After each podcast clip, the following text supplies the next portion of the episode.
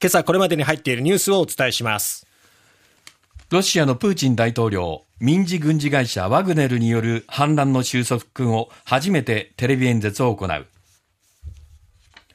送迎バスでの園児置き去りを防ぐために今年の4月から義務化された安全装置。今月末までに取り付け予定とした施設を含め全国の設置率は55%にとどまる。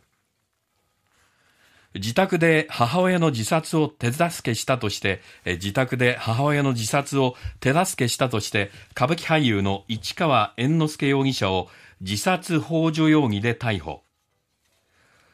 総務省はふるさと納税の返礼品や経費に関するルールを見直すと発表。文部科学省は世界トップレベルの研究力を目指す国際卓越研究大の候補を東京大、京都大、東北大の3校に絞り込んだことを発表。まずはロシアからです。ロシアの情報機関連邦保安局は27日、ロシアの民間軍事会社ワグネルの創設者プリコジン氏による反乱に関する捜査が終結したと発表しました。今日はこの話題各紙一面で報じています。読売新聞からです。ベラルーシ大統領府によると、ルカシェンコ大統領は27日の首都ミンスクの式典でプリゴジン氏がベラルーシに到着したと明かしました。プリゴジン氏は27日にベラルーシに空路で入ったということです。飛行機で入ったということです。また、ルカシェンコ氏はワグネルの部隊がベラルーシ軍兵士の指導を担当することも明らかにしたということです。一方、プーチン大統領は26日の夜、プリゴジン氏の部隊撤収後初めて国営テレビで緊急演説しました、えー、このプリゴジン氏については名指しは避けつつも首謀者たちは国と国民を裏切ったと非難しました。ただ当初から流血の回避を指示していたと述べ処罰しない対応を正当化しました。ワグネルの戦闘員に対しては大多数の戦闘員や司令官は愛国者で国家に忠実だと知っている。正しい選択に感謝すると語り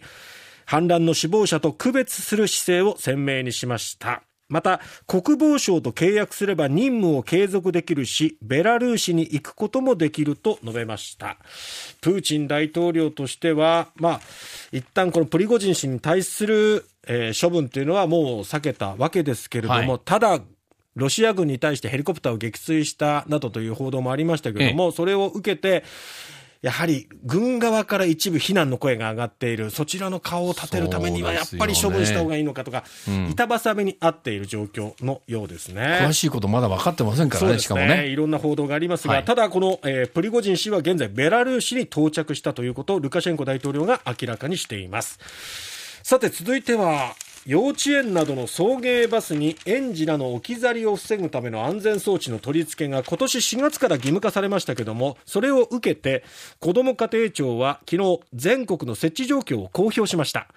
今月末までに取り付け予定とした施設を含めて設置率は全国で55.1%これ低いんじゃないですか？かなり低いですね。半分ちょっとということになりました。5月15日時点で設置、設置済みと回答したのはたった15.6%そして6月末までに取り付け予定と回答したのが39.5ということで合わせて55.1%と。いうことですね。やっぱりこの安全装置自体の供給もちょっと追いついていない、はい、まあ、半導体が絡んでいるということもあって、その供給が追いついていないことが設置の遅れにもつながっている。ただ、これから蒸し暑くなってくるこの季節で、そうですね。安全装置がね、えー、ないというところ、やっぱりこの機械に頼るんではなく、第一はやっぱり人間が確認することということで、はい、そこを怠らないようにしてほしいと思います。子供の命を守るのは大人の義務です。さて、続いて、警視庁は27日昨日死亡した両親のうち母親に対する自殺ほ助容疑で市川猿之助容疑者を逮捕しました。警視庁は猿之助容疑者と両親が多量の睡眠薬を飲むなどして心中を図ったとみています。猿之助容疑者は逮捕前の任意の調べに対し週刊誌報道をきっかけに家族会議を開き3人で死のうと決めたと話していたということです。信子さんの遺体からは猿之助容疑者が病院から処方されていた2種類の睡眠薬と同じ成分が検出されたということです。警視庁は猿之助容疑者と段四郎さんも睡眠薬を飲んだとみて調べています。さてふるさと納税。多くの方利用している人も多いと思いますけれども、はい総務省は昨日、ふるさと納税について、寄付額の5割までとしている経費に、寄付金の受領証の発行費用などを加えると発表しました。また、合わせて返礼品として認める地場産品の基準も見直すということです。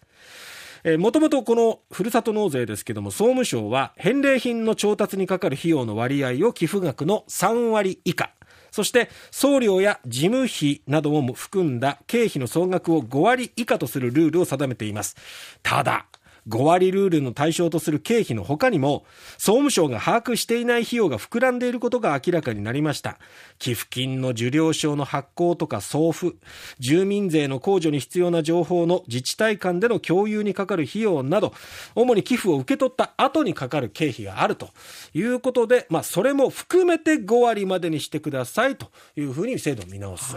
楽しみにしてたのにね。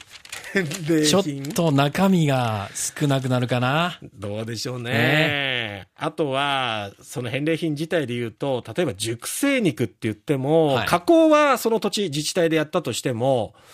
その肉自体の調達は海外から、あるいはその地域以外のところから調達してると、それは見直しましょうね。同一の都道府県内産であることを求めるというふうな見直しも行われています。